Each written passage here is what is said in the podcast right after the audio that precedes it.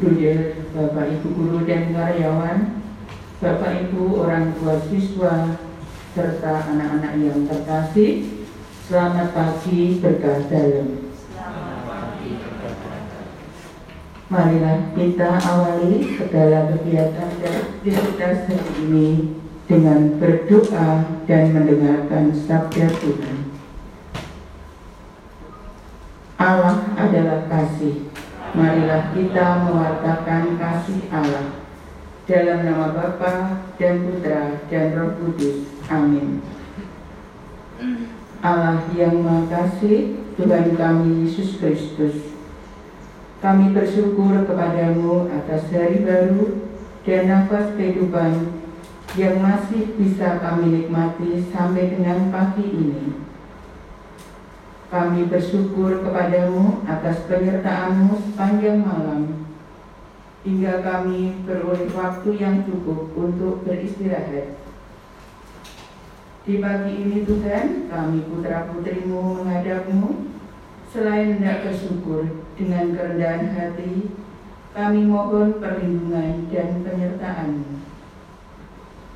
Bimbinglah kami agar kami dapat menjalani hari ini dengan penuh sukacita dan dengan penuh tanggung jawab.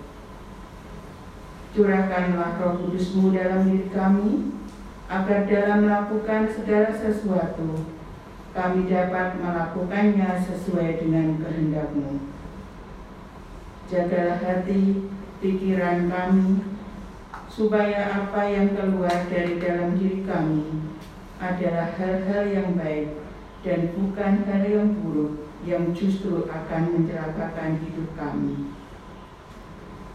Jauhkanlah kami dari sikap dengki dan iri hati. Pakailah diri kami dalam mewartakan kerajaanmu di lingkungan kerja, di masyarakat kami, semua untuk kemuliaan Allah yang Tinggi. Doa ini kami panjatkan dengan perantaraan Kristus Tuhan kami. Amin.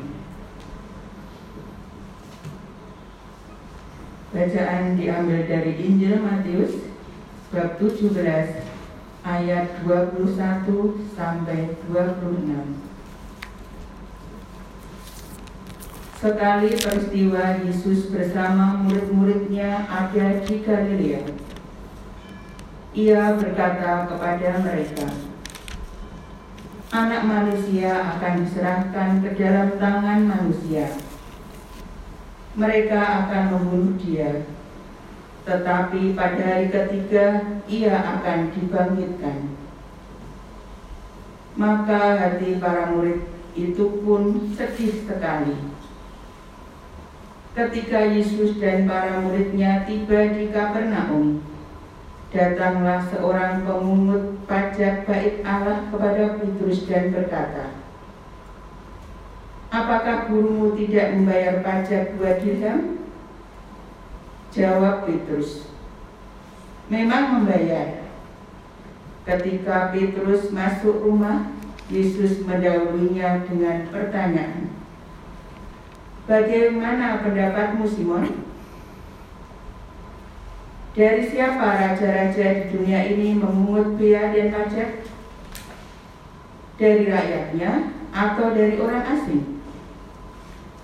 Jawab Petrus, dari orang asing. Maka kata Yesus kepadanya,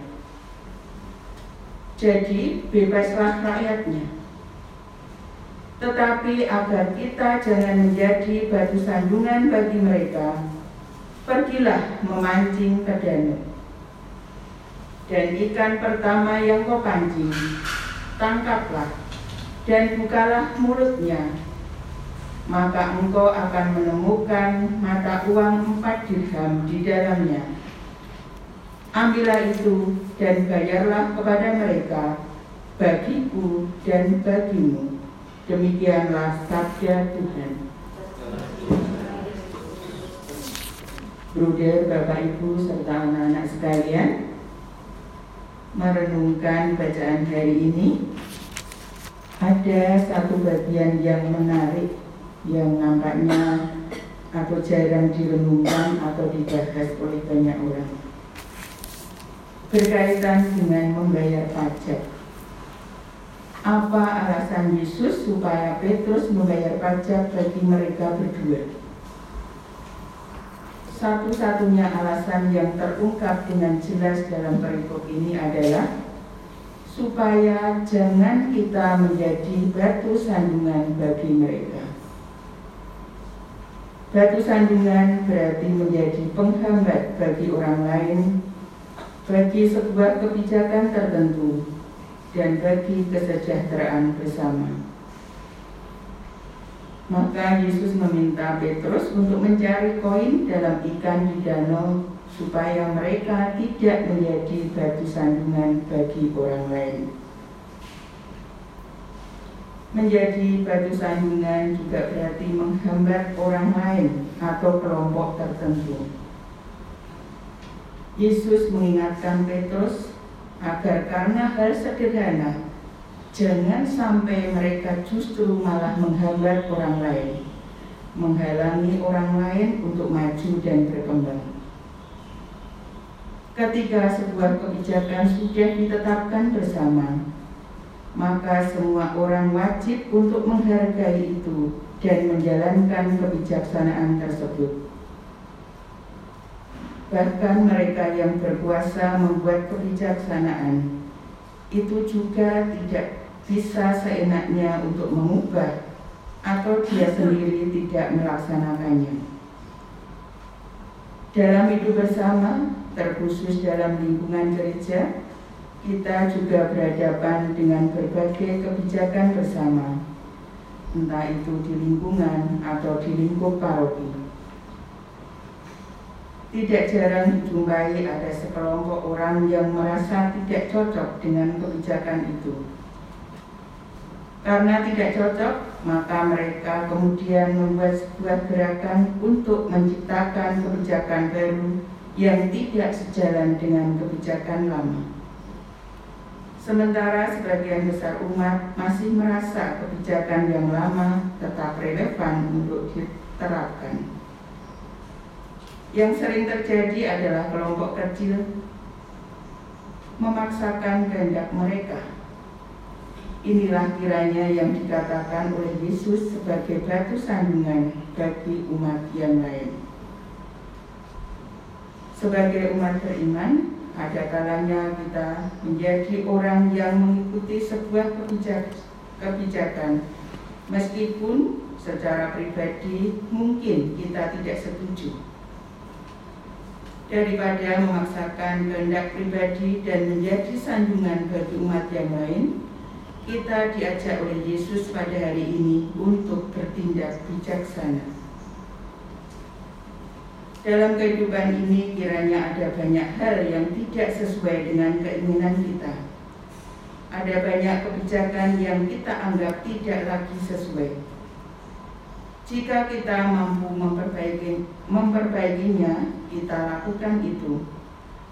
Namun jika apa yang kita usulkan justru menjadi perdebatan atau bahkan perpecahan, mari kita berpikir kembali kita hidup bersama dengan anggota gereja yang lain. Kelangsungan hidup gereja kiranya bisa menjadi usaha kita bersama.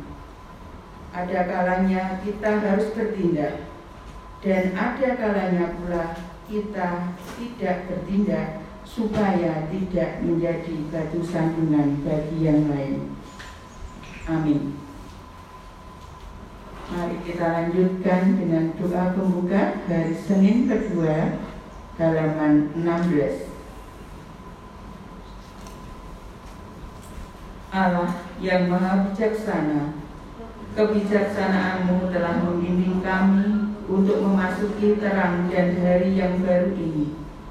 Kami bersyukur kepadamu karena rahmat kebijaksanaanmu itu. Kami mohon bukalah hati dan pikiran kami agar kami mampu menghayati kebijaksanaanmu itu dalam melaksanakan tugas belajar kami pada hari ini.